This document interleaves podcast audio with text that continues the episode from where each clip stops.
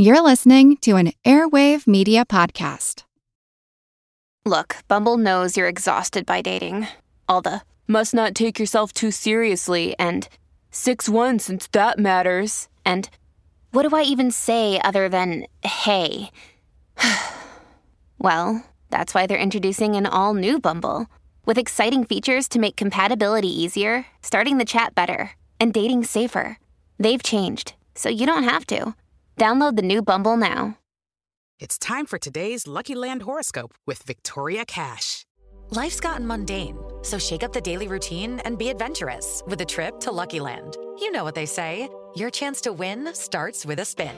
So go to LuckyLandSlots.com to play over 100 social casino-style games for free for your chance to redeem some serious prizes. Get lucky today at LuckyLandSlots.com. Available to players in the U.S., excluding Washington and Michigan. No purchase necessary. VGW Group. Void where prohibited by law. 18+. Terms and conditions apply. This is the Useless Information Podcast. I am Steve Silverman. Useless information. One of the first stories that I recorded for this podcast was way back in January of 2008, and that was the story of Violet Jessup. She was the only person to survive the collision of the three sister ships. That's the Olympic, which came first, then they built the Titanic, which I think everybody knows the story of, and finally the Britannic, which was originally called the Gigantic, but after the Titanic collision, they changed it to the Britannic. Anyway, here we are 12 years later, and it's time for another story about the Titanic.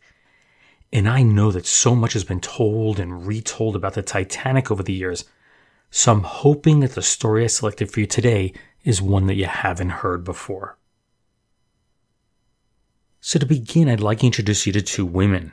They are 49-year-old Mrs. Lily Potter and her daughter Olive Earnshaw, who was 23 years old when the Titanic disaster occurred. At the time, Olive's marriage had failed and she had filed for divorce. So her mom, who had been widowed just 2 years prior, she came up with a perfect solution for the two of them to get away from it all. They would embark on a tour of Europe and the Middle East beginning in December of 1911. And to make their trip even more enjoyable, they invited 24-year-old Margaret Bexstein Hayes to accompany them. You see, Olive and Margaret had become good friends while they were students at the Briarcliff School in New York. Now, I should point out that Margaret will play a big part in this story, so just keep her in mind as I'm going through this. Now, they had already arranged passage home on another ship, but as they were about to leave Turkey, they learned that if they postponed their voyage back by just 1 week, they could sail on the maiden voyage of the grandest ship of them all, the RMS Titanic. It was that decision that would ultimately make these three women footnotes to history. The Titanic set sail from Southampton, England on April 10th of 1912, and it made a quick stop that evening in Cherbourg, France, to pick up additional passengers. It was there that Lily, Olive, and Margaret first boarded the smaller SS Nomadic tender, which transported them out to the Titanic, which had been unable to dock due to its immense size. When the Titanic hit the iceberg at 11:40 p.m. on Sunday, April 14th, all three women had already retired to their cabins for the evening. But upon hearing the engine cease operation, the two younger women, who were in cabin C-54, they went to check on Olive's mom in C-50. Now, while they were assured by a steward that there was absolutely nothing to worry about, the three decided to get dressed. They even wrapped Margaret's Pomeranian named Bebby in a blanket, and they headed out to the sea deck. All three then proceeded to put life jackets on. They boarded into lifeboat number 7, and at 12:40 a.m., it became the first lifeboat to set sail. Now, it's very well known that the Titanic only carried enough lifeboats to accommodate about half of the estimated 2,224 passengers and crew that were on board at the time of its sinking. Had the ship carried her full complement of 3,339 people, that fraction drops to about one-third. Even worse, the majority of the lifeboats that were launched were not filled to capacity. For example, the boat containing Lily, Olive, Margaret, and Bebe had a capacity of 65, Yet, it sailed off with only 28 passengers aboard. The last lifeboat to be successfully lowered into the water was known as Collapsible D. Just as that boat was about to depart, a man appeared on the Titanic deck clutching two young boys in his arms. Officers stepped forward to prevent him from boarding the boat, so he shouted down to the crew of the lifeboat for them to please help save his babies. They agreed, and he dropped the older boy down into the arms of a sailor. After observing that he was safely caught, the man then dropped the other youngster. Now, according to survivors, the man was last seen dropping to his knees, his hands clasped in prayer, and tears were streaming down his face. That would be the last time that he ever saw his children. After receiving the Titanic's distress call, the RMS Carpathia arrived on the scene at 4 a.m., and its crew spent the next 5 hours rescuing survivors before its captain finally gave the order to set sail. There were 705 survivors aboard. More than 1,500 lives were lost. It was during the three-day voyage to New York aboard the Carpathia that Margaret Hayes would first take notice of the two young boys as they played with her dog Bebby. Now, since they were the only two children to be rescued without a parent or a guardian, she took it upon herself to care for them. While little was known about the boys, it was clear from their striking resemblance that they were almost certainly brothers. One was roughly 4 years of age and the other two. One survivor, a guy named Julian Pedro, said that the boys occupied the cabin next to his and that the man who accompanied them was named Hoffman, who he believed was their father. He described the father as being 40 years of age, of medium height and build, dark hair, mustache, and a ruddy complexion. While Hoffman had little interaction with others on the boat, the survivors who did recalled that he spoke French and they believed that he was a widower. Margaret Hayes, who spoke fluent French, tried her best to learn what she could from the older boy, but she had no luck. To just about every question that she asked the boy, he would simply answer, "Oui." Upon arrival in New York, Margaret took the two children to her family's home, which was located at 304 West 83rd Street in Manhattan. With the shocking sinking of the Titanic being front-page news nearly worldwide, the story of what became known as the Two Waifs of the Sea, or the Two Orphans of the Sea, quickly spread worldwide. The press speculated that Margaret would probably adopt the two children. When interviewed, Ms. Hayes told reporters, quote, "I could not allow them to be sent to a foundling home. Just think of it, two little atoms of humanity, whose lives would have been filled with happiness, who would have been gently brought up by loving parents, robbed of their names, condemned, through no fault of their own, to become nameless things in an institution. I could not do that."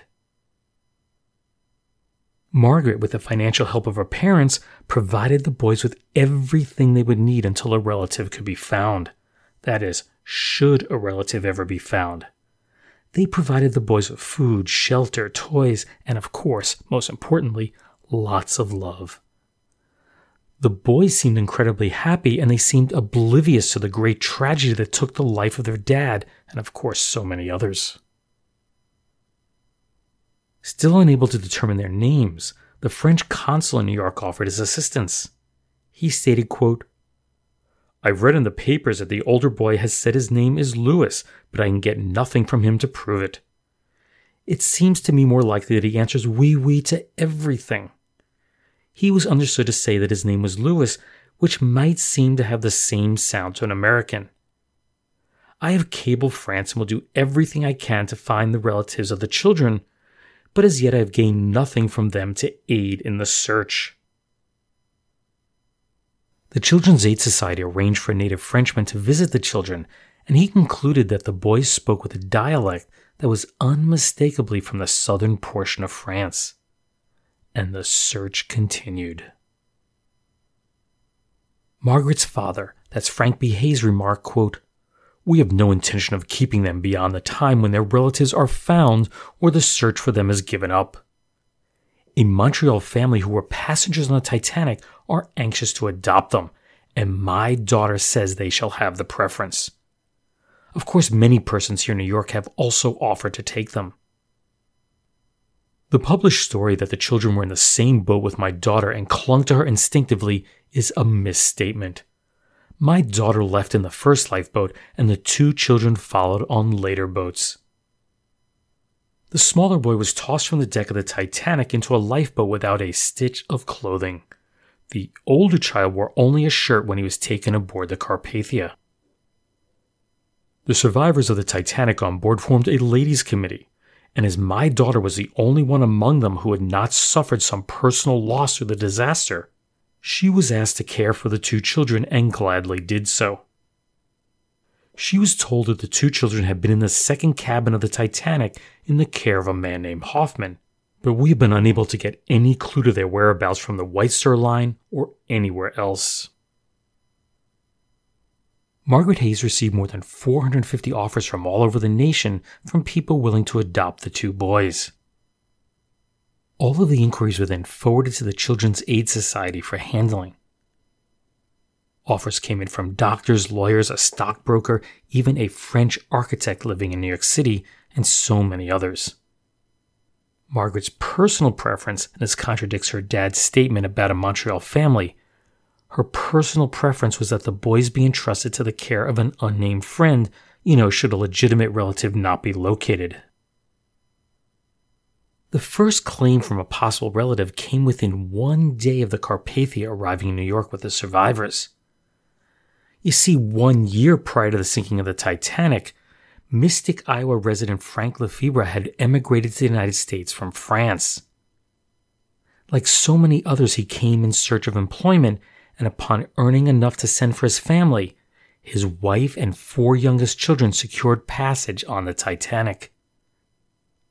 Upon hearing the news of the 2 unidentified French children, he headed right for New York to determine if they were his or not. Sadly, they proved not to be his, and the bodies of his wife and children were never recovered. There's quite a bit of publicity regarding the 2 orphans in the French newspapers, and 1 week after the Titanic sinking, a 21-year-old woman named Marcelle Navratil came forward believing that the 2 boys could be her missing sons.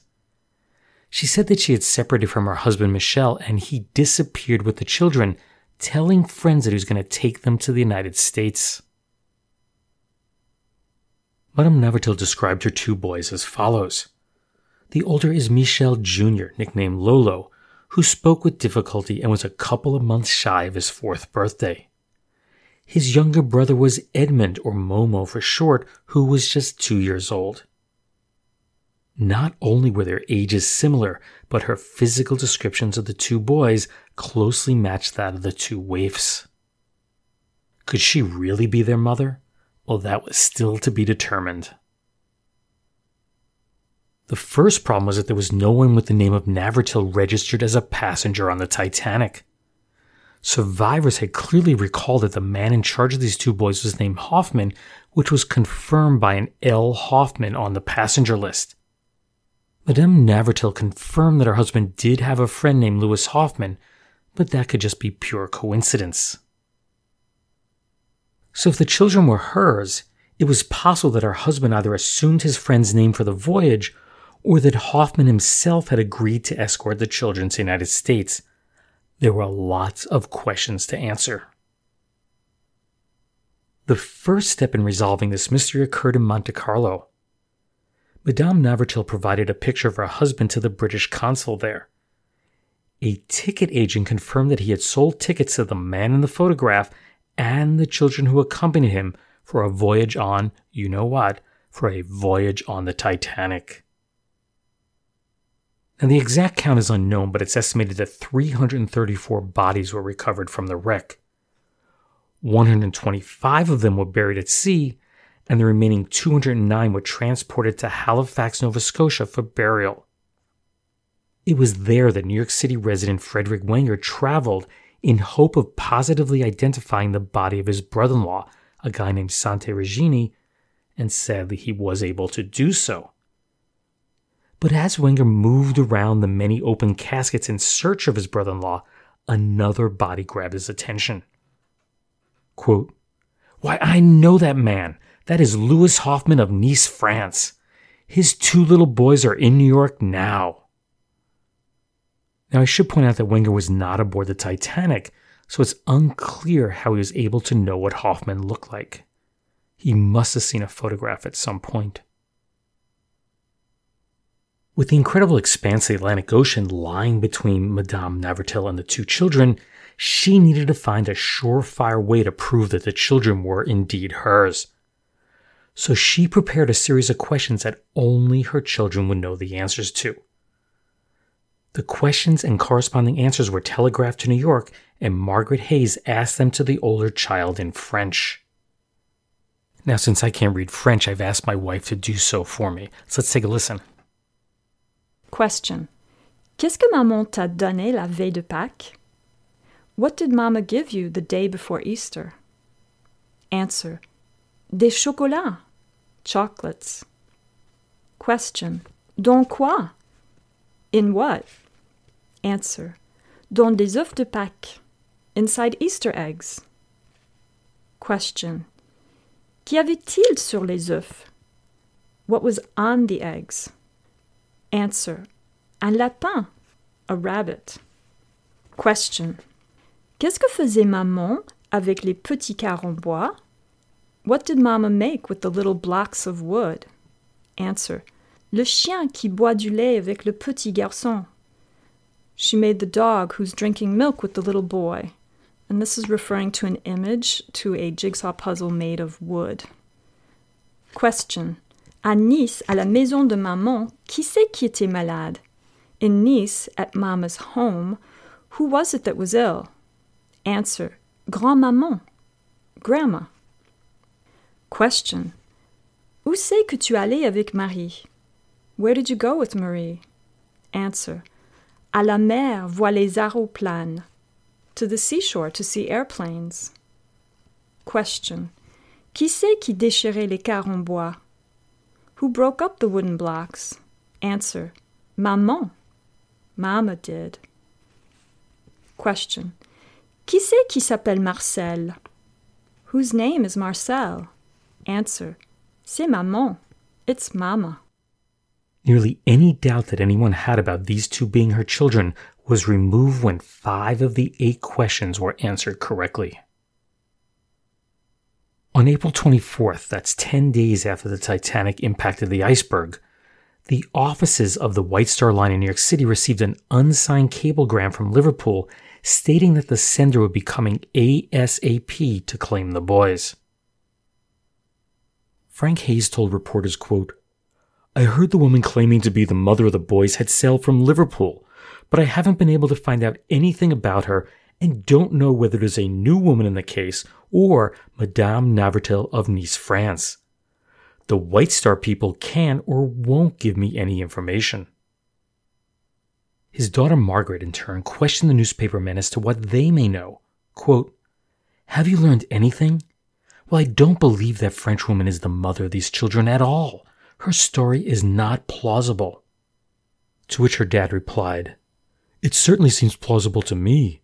The children speak French and are of southern France type. They are of the age that Madame Navratil states her children are. They must have been brought up near water as they are crazy over boats, and they are children of manifest refinement and as fond of automobiles as boats." After reading Madame Navratil's story, Rudolph Navratil of 317 East 9th Street in Manhattan was convinced that the two boys belonged to his uncle, who was also named Rudolph Navratil. Now, he had not seen his uncle in many years, but he did state, quote, "My uncle was about 45 years old and he left Hungary when only 20. Since that time, he has resided in several different countries, but most of the time in France." He continued, "I've seen the pictures of the two Titanic waifs and can trace a strong family resemblance. There is not a shadow of a doubt that the children are my uncle's. The only doubt is as to whether it was my uncle who had them on board the Titanic or whether it was his friend Hoffman." Well, this lead seemed promising but was quickly proven wrong. You see, shortly after reading the claim in the newspaper, the elder Rudolf Navratil contacted his nephew and explained that he had moved to New York City 8 years prior and he never had any children. On May 6, Madame Navratil boarded the RMS Oceanic at Cherbourg and she began the long journey to New York. While the White Star Line provided her with first-class accommodations in both directions, she mingled very little with the other passengers. While awaiting her arrival, the Children's Aid Society placed the boys in the care of one of Madame Navratil's relatives, whose name was purposely withheld from the press. She was later identified as Rose Bruno, a cousin who worked as a governess in Elkins Park, Pennsylvania. Finally, on May 15th, that's one full month after the Titanic sank to its icy grave, the Oceanic docked in New York City, and Madame Navratil was one of the first off of the ship. She was rushed through customs and then met at the pier by Margaret, her father Frank, cousin Rose, and of course a couple of others. After some brief introductions, they all took a cab to the office of the Children's Aid Society. There, she was hurried through a throng of reporters and photographers and led up to the nurse's parlor on the 5th floor of the building. Now the rest of the party fell back as Madame Navratil slowly turned the doorknob, and then she pushed the door open. As she entered the room, she first spotted her eldest son, Michel, dressed in a tan sailor suit, and he was seated in the corner of a window with a picture alphabet book in his lap. Her other son, Edmund, was crawling on the floor, attempting to put a child's puzzle together. She knelt to her knees and she called out to her children. Mes enfants, mes petits! Edmund let out a wail and then he ran towards his mother. Oh, maman! Oh, maman! Michel quickly followed and they all embraced for quite some time. The three were alone in the room for nearly an hour, but she never asked them about the tragedy or their father.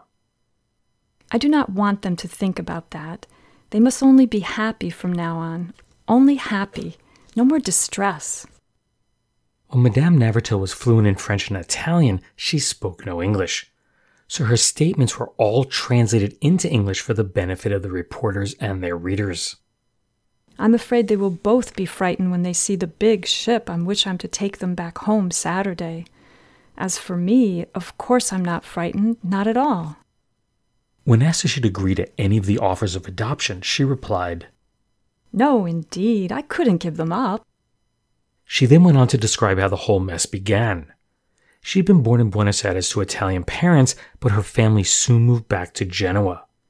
It was there that she met her future husband, Hungarian Michel Navratil. He was a tailor by trade and the two married in 1907 when she was just 17. The couple ultimately settled down in Nice where his business prospered. The two were very happy until shortly after the birth of their second son, Edmund. That's when, at least according to Madame Navratil, everything started to turn sour. Her husband had become insanely jealous and their marriage quickly fell apart.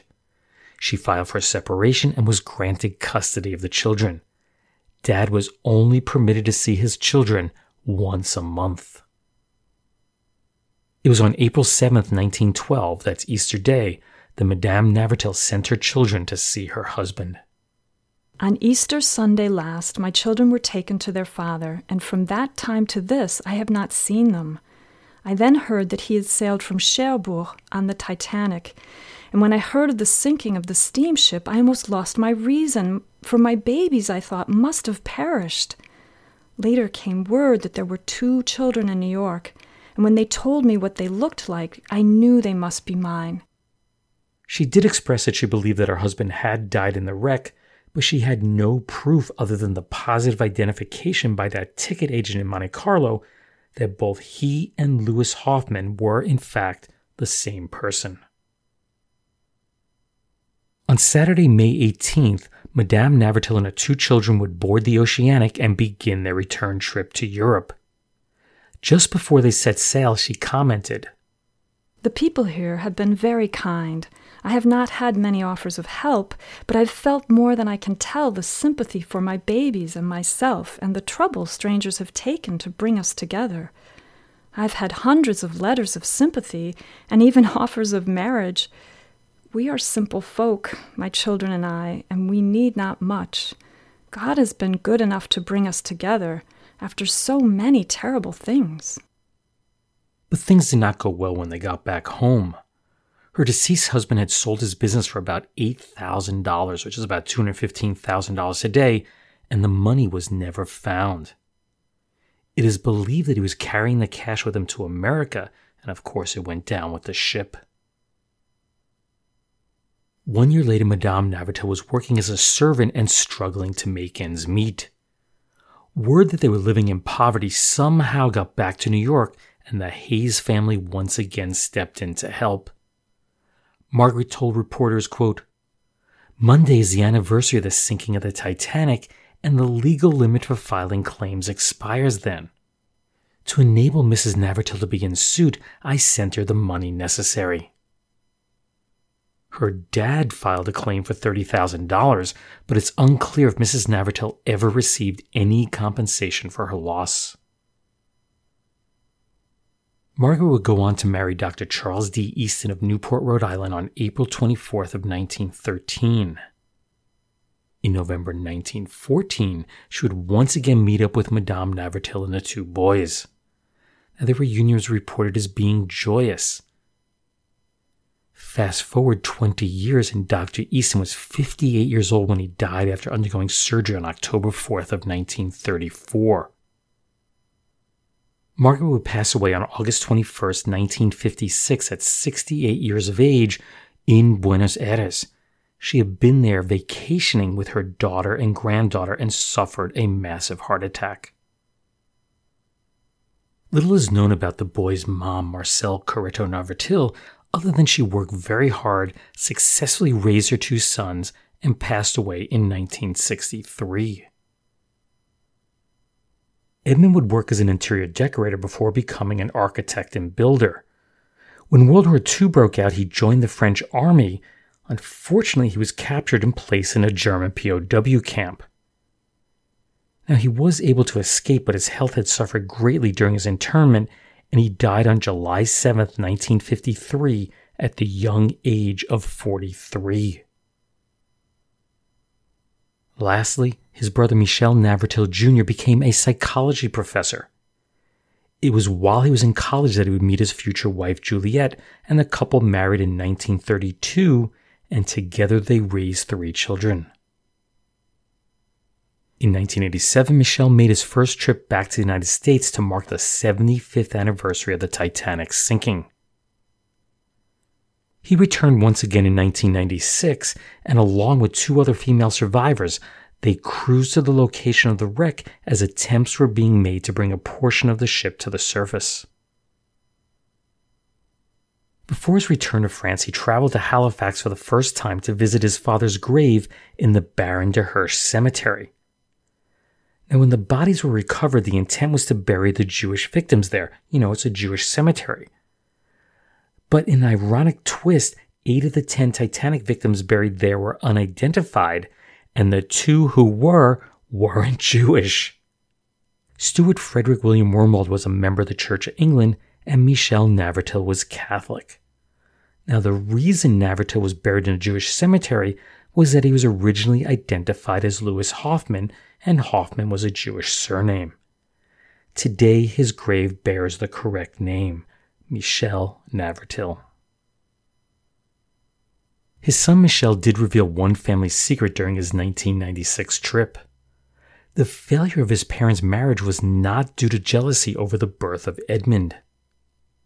Quote, "My mother never forgave herself for losing her children as a result of her love affair. In New York, there were many people who wanted to adopt us. The battle my mother had endured to win us back was to her like a divine punishment for what she had done." Michel Marcel Navratil Jr. was 92 years old when he passed away on January 30th of 2001. He was the last surviving male Titanic passenger. 4 women outlived him. Prior to his death, he was quoted as saying, "I don't recall being afraid. I remember the pleasure really of going plop into the lifeboat." Useless, useful, I'll leave that for you to decide. Ladies and gentlemen, here is Vincent Pelletier with an important message. For the Republicans, it's Eisenhower and Nixon. For the Democrats, it's still a race to see who will come out ahead in party favor. This week is all important for the Democratic Party as they hold their national convention in Chicago. And you, the listener, will want to hear every history-making development on this station direct from the Democratic National Convention beginning tomorrow. NBC's Ace News staff and technical crew, more than 300 people, will bring you all of the news as it happens throughout the convention city tomorrow and every day of the convention. Be sure to make this NBC station your convention headquarters. Keep yourself up to date. Attend the Democratic Convention on NBC. Since the Democratic and Republican conventions both recently completed, I thought it'd be a good time to play that promotional piece that was broadcast on the radio show First Nighter on July 20th of 1952. The concept of the First Nighter program was that a listener could experience for him or herself what it would be like to be in the audience on the opening night of a Broadway play. The introduction of each show consisted of a host nicknamed Mr. First Nighter being picked up by a taxicab, driven down Broadway, and then emerging in front of the little theater off Times Square. He would enter, be escorted to a seat by an usher, and would always take his seat in third row center. Mr. First Nighter would then whisper, "The house lights have dimmed and the curtain is about to go up on tonight's production." And of course the show would begin. This particular play was titled Speak Ever So Gently, which starred Olin Sewell and Barbara Luddy. As you heard in that radio spot, Dwight Eisenhower and Richard Nixon had already been selected to be the Republican candidates for president and vice president at the Republican convention a few weeks earlier. It was a fairly contentious convention, as Eisenhower had barely beat out rival Senator Robert A. Taft from Ohio. Now at the Democratic convention, Illinois Governor Adlai Stevenson was asked to give the welcoming address. Now, Stevenson had been approached previously about running for president, but he repeatedly declined. But after delivering such an excellent speech at the convention, there was renewed interest in Stevenson being the Democratic candidate. So Stevenson finally agreed to do it, and he was chosen as the party's candidate. The election was decisive.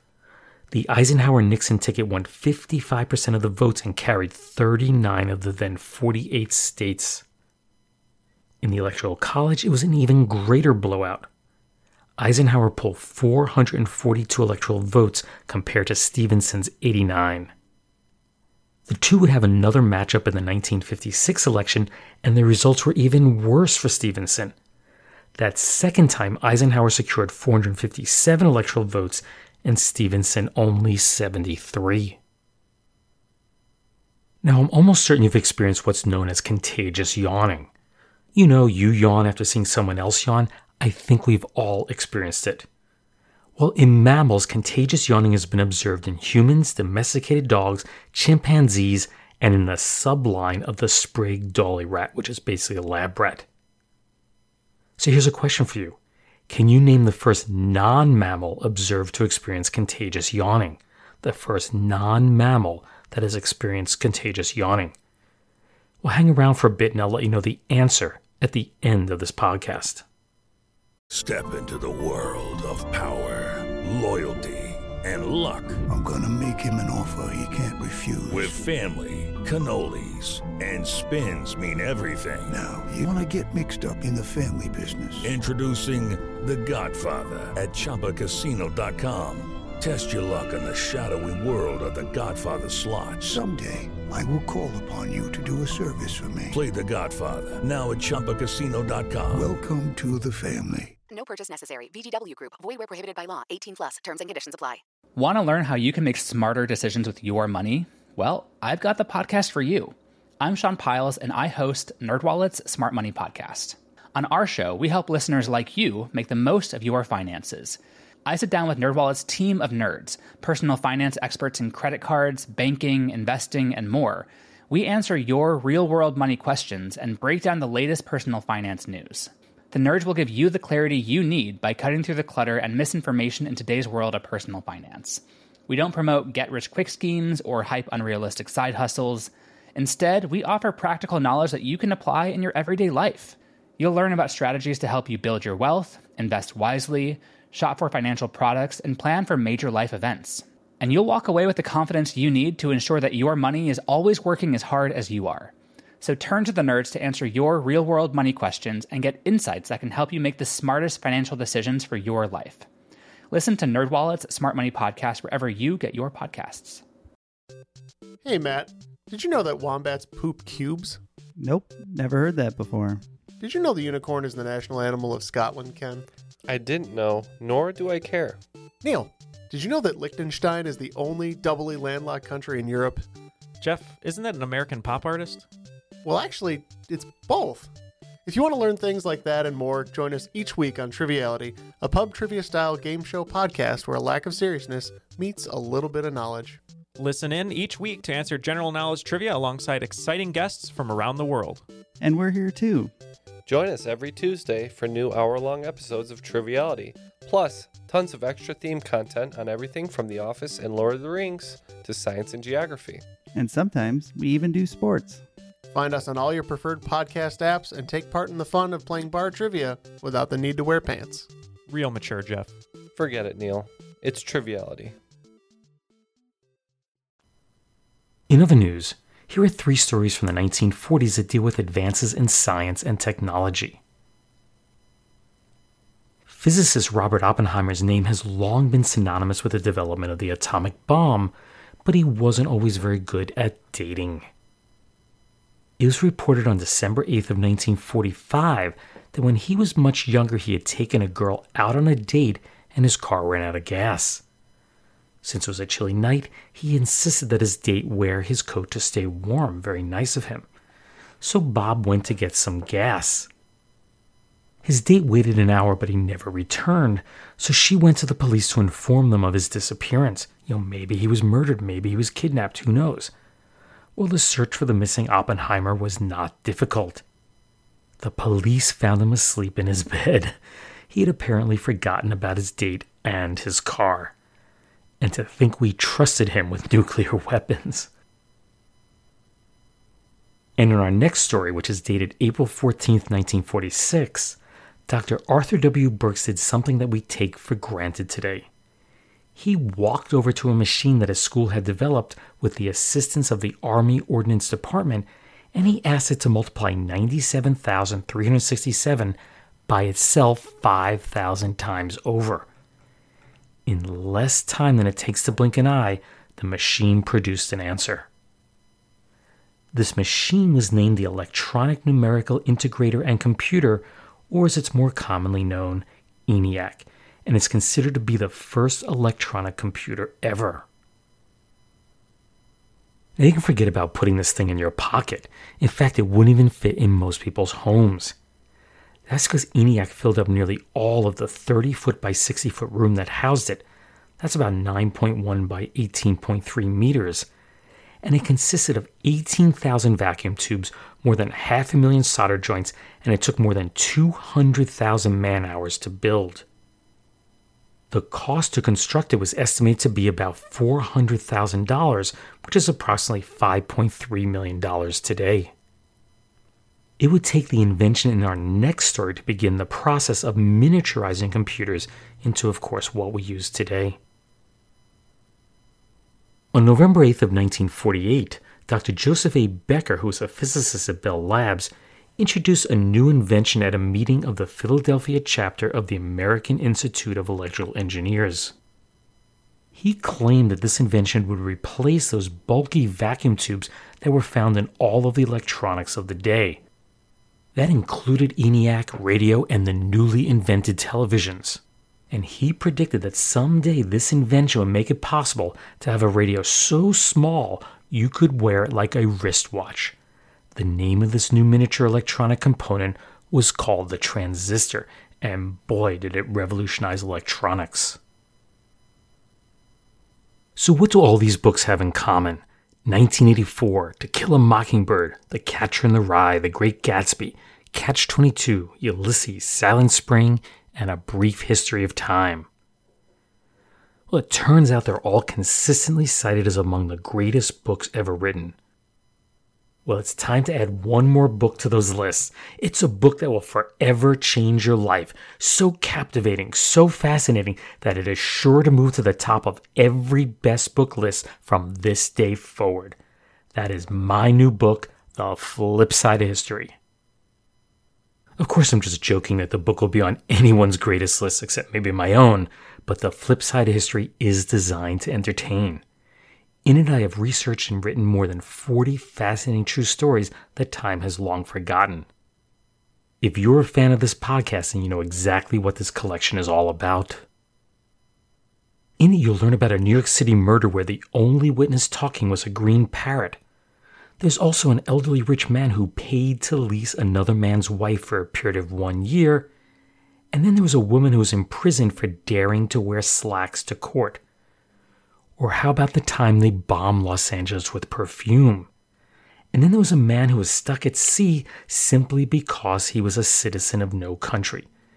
There are those stories and so many more in The Flip Side of History, which is written by me, Steve Silverman, and it's on sale right now, both online and at your local bookseller. So earlier I'd asked you about the first non-mammal discovered to experience contagious yawning. Did you know the answer? The answer is the budgerigar, the budgie, the common parakeet that so many of us had as pets. In a May 2015 study in the psychology department at the State University of New York at Oneonta, researchers were able to prove that parakeets did the same exact thing. They experienced contagious yawning. They had set up 2 experiments to prove this. In the first, 8 pairs of parakeets were set up in adjacent cages with and without visual barriers between them. It was determined that when one bird yawned, the other bird was 3 times as likely to yawn within 5 minutes than those who had not. And in the second study, those same birds were shown a video of a parakeet yawning, and they were observed to yawn twice as often as those who had not seen the video. The researchers attributed the contagious yawning to being a primitive form of the birds showing empathy towards one another. Well, that brings another episode of the Useless Information podcast to a close. As I just mentioned a few minutes ago, my new book, The Flip Side History, is finally available. You can purchase it as a physical copy, as an ebook in both Kindle and Nook versions, and as an audiobook. Now, I should point out that I did not do the narration for the audiobook. A professional reader was hired to record it. Honestly, I wasn't even aware until late June that there was going to be an audio version of the book, and by that time they already had arranged the whole thing. My understanding is that promotion for the book should begin shortly. Now, if you have a favorite radio station or podcast that you think I'd be an excellent guest for, just let them know. They can easily contact me. They can see what I offer, listen to what I have, and maybe they'd want me on as a guest. Now, it's been many years since my first book came out, but I was asked to do quite a number of interviews back then, and most of them were on morning radio or very late at night. And that's because the stories are so quirky and unusual and lighthearted. So I was actually on some of the shows multiple times. So if you know of somebody that may be interested in having me on, feel free to mention it to them.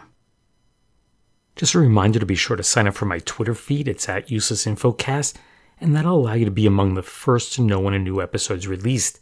Again, the handle is at UselessInfocast. Also, be sure to like the show on Facebook. Just do a quick search for the Useless Information Podcast there, and it should pop up. You can subscribe to the podcast through Apple Podcasts, Google Play, Spotify, TuneIn, or wherever you listen to your favorite podcasts. Anyways, thanks for listening, and I hope you tune in the next time. Take care, everyone. Bye.